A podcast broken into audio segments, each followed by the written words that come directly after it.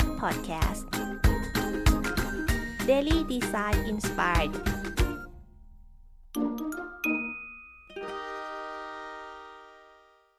สวัสดีครับ ยินต้อนรับสู่ฮิมชิดแชทพอดแคสต์อีกครั้งนะครับ คุณอยู่กับสกลดีและวันอยู่ วันนี้เราก็จะมารีวิวหนังสือชื่อจงมองหาช้างที่อยู่ข้างหลังยุงนะครับ เขียนโดยแอนส์ฟิเซอร์ฮานิชนะครับซึ่งเป็นคนเยอรมันนะครับหนังสือเล่มนี้จริงๆแล้วภาษาอังกฤษไม่มีนะฮะผมลองหาดูแล้วก็ไม่ไม่เจอนะแต่ว่ามีภาษาไทยนะซึ่งแปลงจากภาษาเยอรมันมาภาษาไทยนี่แหละครับก็อันนี้หนังสือที่ผมได้จากสัปดาห์หนังสือนะครับหนังสือเล่มนี้เนี่ยก็บอกว่าเป็นเรื่องราวเกี่ยวเรื่องของอารมณ์รุนแรงนะที่มีสิ่งลึกๆที่ไม่สามารถอธิบายได้นะครับผู้เขียนเนี่ยพูดถึงเรื่องของความต้องการพื้นฐานนะ ที่ไม่ได้รับการตอบสนองนะสิ่งนี้ก็คือช้างเนี่ยที่ซ่อนอยู่หลังยุงนะครับยุงจริงมันตัวเล็กใช่ไหมเราจะเอาเอ๊ะเอาช้างเนี่ยไปซ่อนอยู่ได้ไงนะครับเขาบอกว่าอารมณ์รุนแรงเนี่ยที่เกิดซ้ำแล้วซ้ำเล่าเนี่ยเกิดจากเรื่องเล็กๆน้อยๆในชีวิตประจำวันนะครับ แต่กับไม่สามารถที่แบบเหมือนเราไม่สามารถอธิบายมันออกมาได้ว่าเอ๊ะมันเกิดจากอะไรเนี่ยมันเป็นสัญญาณของสภาวะยอดภูเขาน้ำแข็งนะครับ แล้วก็เป็นเหมือนกับโปรแกรมในใจนะมาจากวิธีคิดแล้วก็ประสบการณ์ที่สั่งสมมาตลอดนะครับ โดยประสบการณ์ที่มีมาแล้วเนี่ยจะถูกแก้ไขด้วยประสบการณ์ใหม่ๆนะโดยอาจต้องอาศัยความกล้าและก็อดทนด้วยในการแก้ไขปัญหานั้นนะครับเขาบอกว่าบางครั้งเนี่ยเราไม่ได้ใส่อารมณ์นะฮะแค่สถานการณ์ปัจจุบันนะแต่ยังนำอารมณ์ของอดีตมาปนด้วยนะในหนังสือเล่มนี้เนี่ยจะอธิบายว่าช้างที่ซ่อนอยู่อ่าเขาบอกว่าโดยแสดงความเชื่อมโยงระหว่าง ความรู้สึกที่อธิบายไม่ได้ แล้วก็ประสบการณ์สถานการณ์อารมณ์จากอดีตนะเราจะพัฒนากลยุทธ์อย่างไรเพื่อหลีกเลี่ยงความคับข้องใจเหล่านี้นะครับเอออันนี้ก็มีเรื่องที่บอกว่าทำไมเรื่องเล็กๆเนี่ยเช่นแบบว่าสามีเนี่ยเขาจะมีเคสต่างๆนะประมาณ 6 7 เคสนะครับ วางถุงเท้าลาดเลี่ยราดในหมดเนี่ยถอดทิ้งถุงเท้าต่างๆครับข้อมูลหรือว่าข้อมูลสั้นๆ ทางโทรโทรศัพท์เนี่ยส่งมาแล้วว่ามันทำให้เราเกิดหือยั่วมากเกิดอารมณ์รุนแรงนะเพราะว่ามันกระทบจุดอ่อนของอีกฝ่ายนะอันนี้อันนี้จริงเนี่ยผมเคยเคยเจอเหมือนกันผมพูดไปบางคำแล้วมันไปกระทบจุดอ่อน แล้วอีกคนหนึ่งก็โกรธขึ้นมาเนี่ยอันนี้เราก็มันมีเรื่องราวต่างๆ ที่อยู่ด้านหลังซึ่งเราไม่รู้นะครับ เราจะต้องค้นหาว่าอะไรคือสาเหตุของอารมณ์ที่เปลี่ยนแปลงกระทันหันนะครับ แล้วก็มีช้างแบบไหนซ่อนอยู่เบื้องหลังนะครับ แล้วว่าช้างเหล่านี้เนี่ยพัฒนามาจากจุดใดบ้างนะครับ ในในเล่มนี้เขาก็พูดถึงสูตรเขาเรียก MEA นะก็คือยุงช้างแล้วก็อารมณ์รุนแรงนะครับ M ก็คือ mosquito นะครับหรือแปลว่ายุงนะครับหมายถึงเหตุการณ์ที่เป็นตัวกระตุ้นนะครับ E คือ elephant นะก็คือคำอธิบายที่มาของเหตุการณ์นั้นนะครับแล้วก็ A หมายถึงอารมณ์รุนแรงนะครับ ซึ่งเป็นความคิดอัตโนมัติที่เชื่อมโยงกันนะครับอันนี้ประสบการณ์ชีวิตอ่าแล้วก็บอกว่าร่องรอยของช้างมีทั้งหมดอยู่ 7 ประเภทนะเราอาจจะบอกว่าช้างพวกนี้ก็เป็นเรียกว่าเป็นปมไปได้นะปมที่มันเกิดขึ้นนะครับช้างตัวที่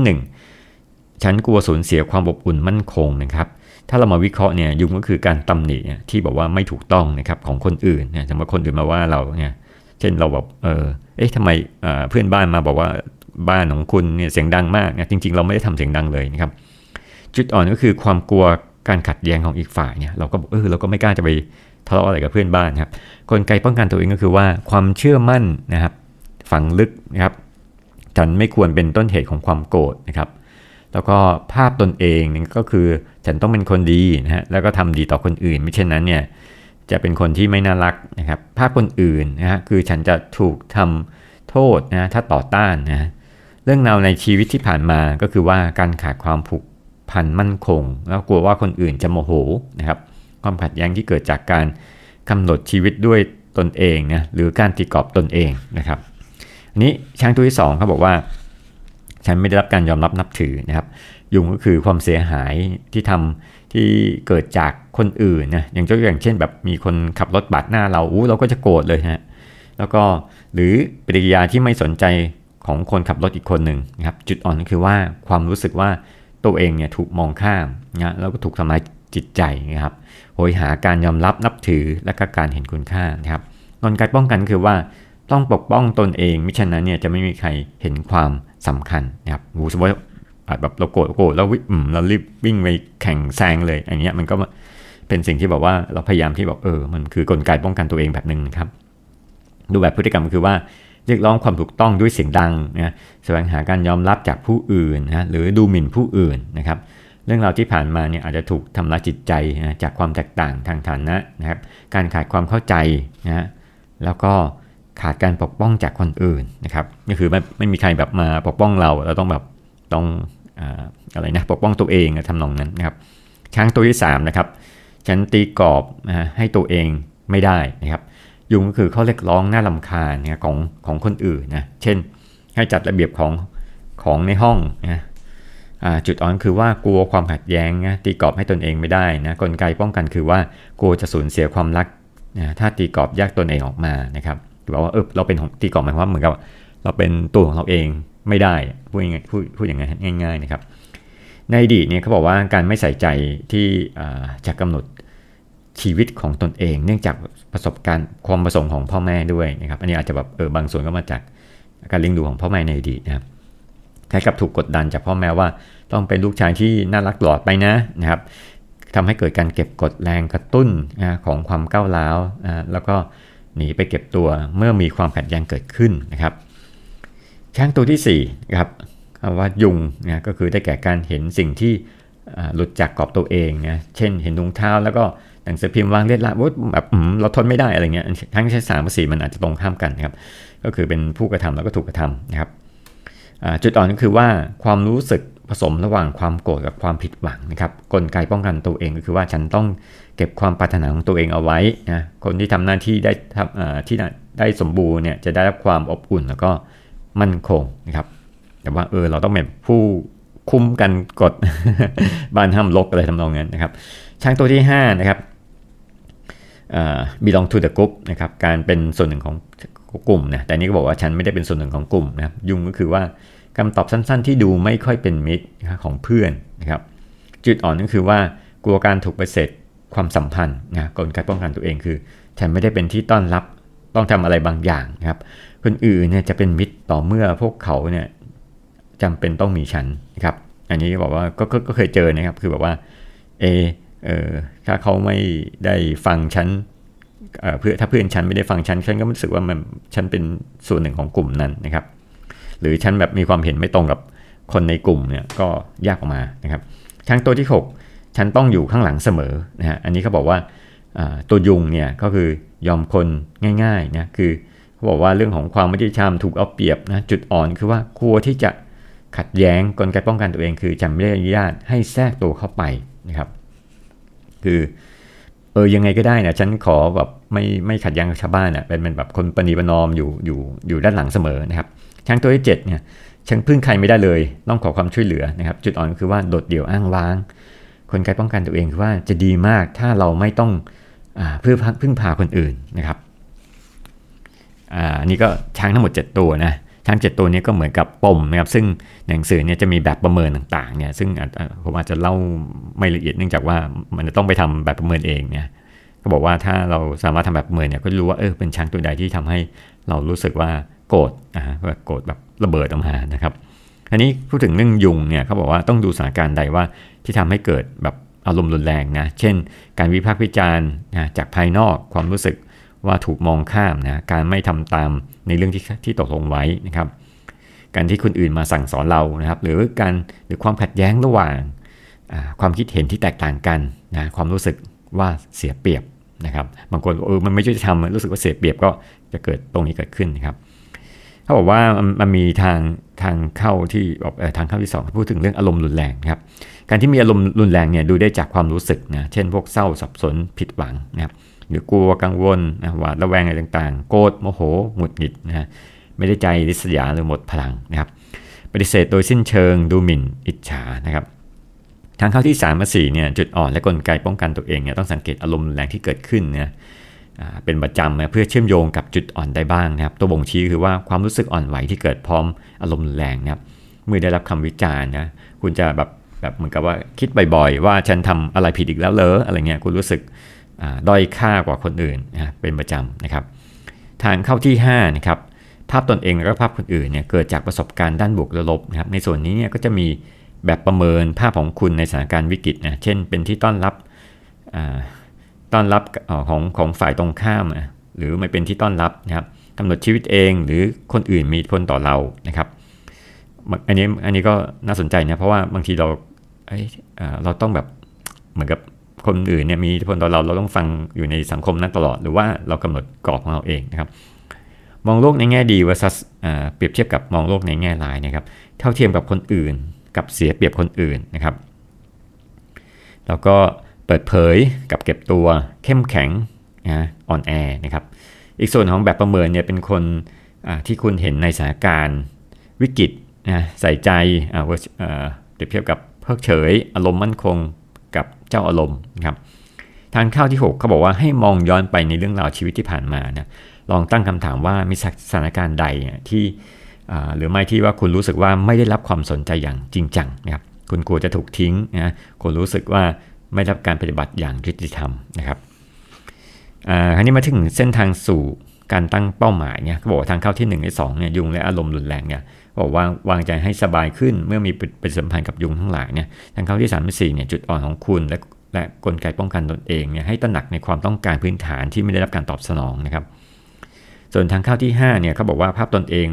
ด้านบวกแล้วก็ภาพคนอื่นตามจริงนะครับทางเข้าที่6เนี่ยความต้องการพื้นฐานเนี่ยไม่ได้รับการตอบสนองในอดีตนะให้มองย้อนกลับไปด้วยทัศนคติที่ดีนะครับปราศจากอารมณ์รุนแรงนะครับ ก็บอกว่าเสนอวิธีการป้องกันเมื่อเกิดอารมณ์รุนแรงเกิดขึ้นนะอันที่หนึ่งเขาบอกว่าคุณควรรู้ว่าเกิดอะไรขึ้นกับตนเอง แล้วสรุปความรู้สึกออกมาเป็นถ้อยคำเนี่ยเช่น เรื่องนี้เนี่ยทำให้ฉันไม่สบายใจนะแล้วก็ไม่มั่นใจในตนเองนะครับอันที่ 2 คุณควรยอมรับความรู้สึกที่เกิดขึ้นนะครับ ไม่จำเป็นต้องแสดงปฏิกิริยาที่มีเหตุผล แล้วก็ควบคุมสถานการณ์ได้เนี่ยทันทีนะครับ ลองพูดคำแปลกๆนะ เช่นบูมบาลา กาซิมบาเนี่ยพูดภาษาคล้ายๆภาษาพวกอะไรนะกัจจังอะไรเงี้ยนะครับเป็นคำพูดระบายที่คนอื่นเนี่ยฟังไม่รู้เรื่องนะแล้วก็เขาก็จะไม่โกรธเราโดยเพราะเราพูดอะไรที่มันภาษาแปลกๆนะเขาแล้วก็แต่ว่าเรารู้นะว่ามันแปลว่าอะไรในในในความหมายของเรานะครับ ซึ่งมันก็เหมือนกับว่าเราได้สามารถสื่อสารกับตัวเองได้นะครับ คนอื่นเขาก็จะไม่โกรธเราเพราะว่าเขาเขาอาจจะขำด้ว่าเราพูดอะไรแปลกๆนะครับ เวลาเราโกรธเนี่ยเราก็พูดไอ้คำประหลาดๆนี้ไปนะครับ อันที่ 3 ไม่ควรตั้งความท้าทายสูงเกิน เอื้อมให้ตนเองนะโดยมองว่าการทำแบบนี้มันมันดูเท่นะอะไรอย่างเงี้ยอันที่ 4 หลังจากระเบิดอารมณ์เนี่ยกลุ่มควันจะจางลงนะลองก้าวถอยไปด้านข้างสักก้าวแล้วก็ไต่ตองว่าเพิ่งเกิดอะไรขึ้นลองเดินไปมาพระจากพื้นที่ตึงเครียดนะครับแล้วก็หลีกเลี่ยงความรุนแรงที่ไม่จำเป็นนะหรือหยิบสิ่งของที่มีกลิ่นหอมนะหลับตาหลับตานะครับ แล้วสั้นๆ แล้วก็สูดลมหายใจลึกๆนะครับ ถ้าเรารู้สึกรู้จักตัวช่างของเราดีแล้วเนี่ย เราต้องรีบพูดกับมิตรว่าคุณประสงค์อะไรและไม่ชอบอะไรนะครับ เช่นนี่มันเรื่องใหญ่สำหรับฉันคุณนาอย่าพูดเล่นนะครับ อันที่ 5 สาเหตุของอารมณ์รุนแรงมากมาจาก 2 ฝ่ายนะครับ คือไม่มีฝ่ายใดเป็นฝ่ายผิดฝ่ายเดียวนะครับ ให้วิเคราะห์การมีส่วนร่วมของของคุณนะและคนคนอื่นด้วย รวมถึงการแสดงความรับผิดชอบนะครับ อันนี้อันนี้จริงนะเพราะบางทีเราบอกว่าเราทะเลาะกันนะระหว่างสองฝ่ายนะครับมันก็บอกว่ามันจริง ๆ มันก็ไม่มีใครว่าฝ่ายผิดแค่ฝ่ายเดียวมันจริงก็ผิดทั้งสองฝ่ายเนี่ยที่ทะเลาะกันนะครับก็เถียงกันไปเถียงกันมาเนี่ยฮะอันที่6เขาบอกว่าเอาใจใส่กับความคิดที่มุ่งหาการแก้ไขปัญหานะพยายามเปิดตนเอง แทนที่จะหลีกเลี่ยงนะครับพยายามอธิบายให้กระจ่างครับแทนที่จะหลับหูหลับตาเล่นงานแล้วก็โทษคนอื่นนะครับ นะครับอันนี้จริงๆก็คือคือการเปิดใจนะต้องคุยกันนะครับอันที่7เนี่ยเขาบอกสื่อสารและกับความรู้สึกและความต้องการต่างๆ ของตนเองตลอดเวลานะครับจดจ่อจุดแข็งของคุณแล้วยอมรับนับถือตนเองมากขึ้นนะครับ ซึ่งเป็นพื้นฐานสำคัญที่สุดในยามรู้สึกเจ็บป่วยนะครับครับ อันนี้เขาบอกว่าต้องต้องระวังบางคนเนี่ยทำเป็นเหมือนเข้าใจเรานะเช่นแบบว่าโอ้ใส่ใจในงานอดีตของลูกค้าแล้วก็ครัว แต่เป้าหมายจริงๆเนี่ยคือการขายสินค้านะครับนี่ผมก็เคยเจอนะพวกแบบ ขายประกันชีวิตแล้วบอกว่าจะจะดูแลต่อต่อชีวิตเนี่ยเราจะป่วยก็จะมาเยี่ยมไข้ที่โรงพยาบาลเนี่ยตอนนี้ต้องระวังเพราะว่าคิดถึงความได้เปรียบของตนเองนะบอกว่าไม่มีประโยชน์ที่เราจะเล่าเรื่องความต้องการที่จะปกป้องกันตัวเองเนี่ยให้สุนัขป่าฟังนะครับเพราะสุดท้ายเนี่ยเขาบอกว่าสุนัขป่าเนี่ยก็จะกินคุณอยู่ดีแหละนะครับ ความเชื่อฝังลึกครับ อันนี้ความเชื่อฝังลึกเป็นอะไรที่แบบว่าเราเชื่อแบบติดเลยอะมัน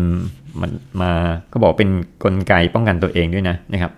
ไม่ใช่เรื่องง่ายที่จะเปลี่ยนแปลง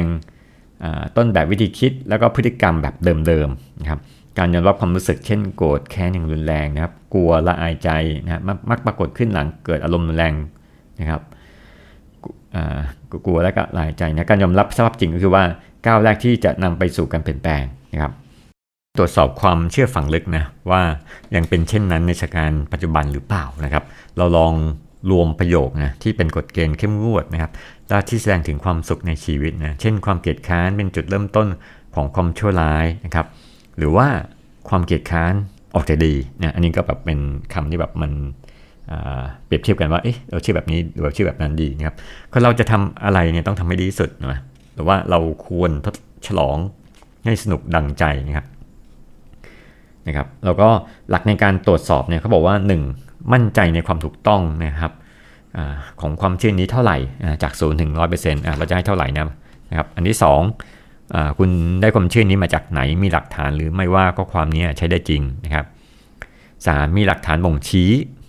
หรือไม่ว่าความเชื่อนี้ใช้ได้จริง เพียงบางกรณีนะครับมันอาจจะไม่เวิร์กสำหรับอีกกรณีหนึ่งสี่จุดไหนที่คุณกลัวมากที่สุดนะในกรณีที่ ไม่ได้ใส่ใจกับความเชื่อนี้นะคุณประเมินความเป็นไปได้ที่จะเกิดกรณีร้ายแรงที่สุดอย่างไรนะครับ 5. การทำตามความเชื่อแบบเดิมๆเนี่ยช่วยให้คุณรู้สึกสบายหรือไม่นะฮะถ้าใช่มีข้อดีอะไรที่เป็นรูปธรรมสำหรับคุณบ้างครับ ลองเรียบเรียงความเป็นไปได้ต่างๆนะปล่อยให้ความรู้สึกตัดสินนะวิธีการมองที่เปลี่ยนแปลงนะครับ 6. คุณเชื่อมั่นในความถูกต้องของสมมติฐานที่มาตั้งแต่ต้นเพียงใดนะศูนย์ถึงร้อยเปอร์เซ็นต์นะครับ นี่เขาบอกว่าลองทำพวกตารางความเชื่อเดิมมาเปรียบเทียบกับความเชื่อใหม่เนี่ยเช่นความเชื่อเดิมเนี่ยฉันต้องป้องกันตนเองนะมิฉะนั้นเนี่ยจะไม่มีใครเห็นความสำคัญนะครับความเชื่อใหม่คือว่า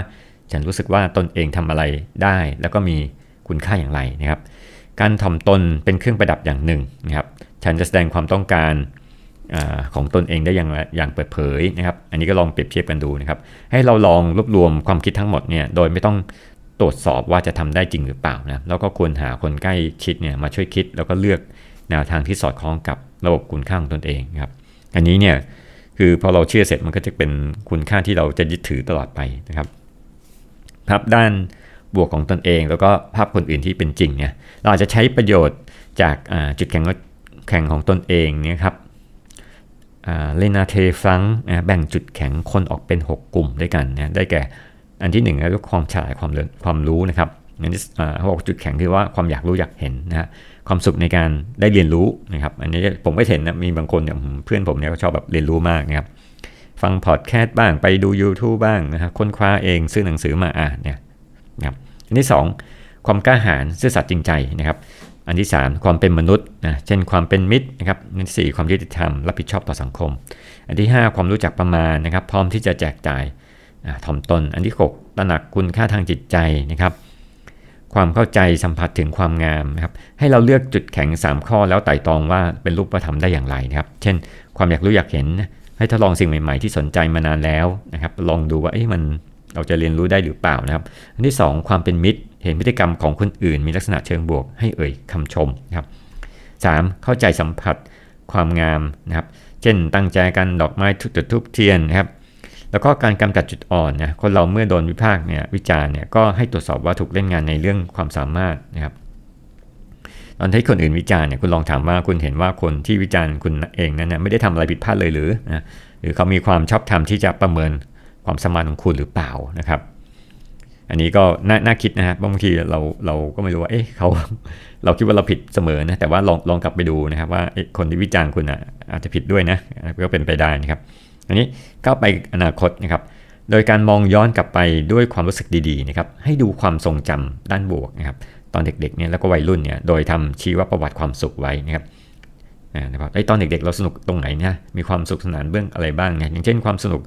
จากการเคลื่อนไหวนะเช่นการเล่นไล่จับการซ่อนหาตอนปีนต้นไม้นะครับหรือว่าความสุขจากการสัมผัสนะเช่นเล่นปลาหมอนคว้างโคลนใส่กันนะครับ หรือว่าอันที่ 3 คือความ การมีความลับนะครับสารที่ซ่อนของที่ใครไม่รู้นะครับเล่น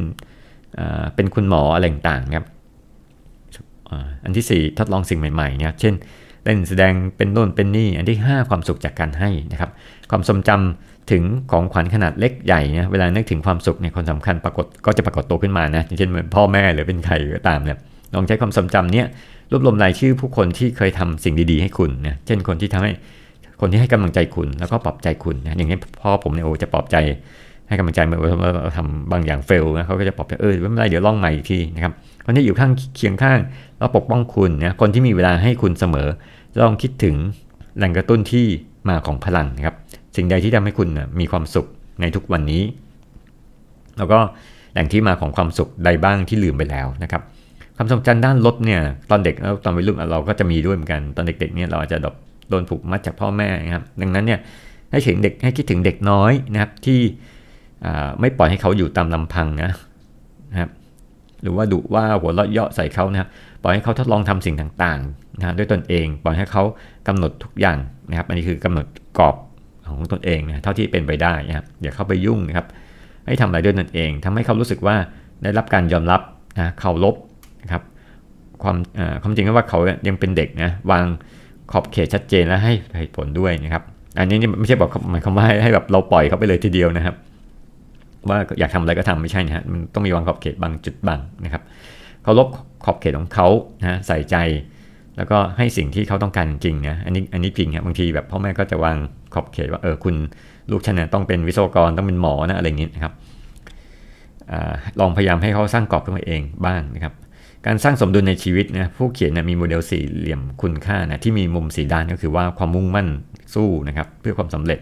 ความใส่ใจผู้อื่น แล้วก็มุมล่างเป็นความเห็นแก่ตัว แล้วก็การเสียสละตนเองนะครับ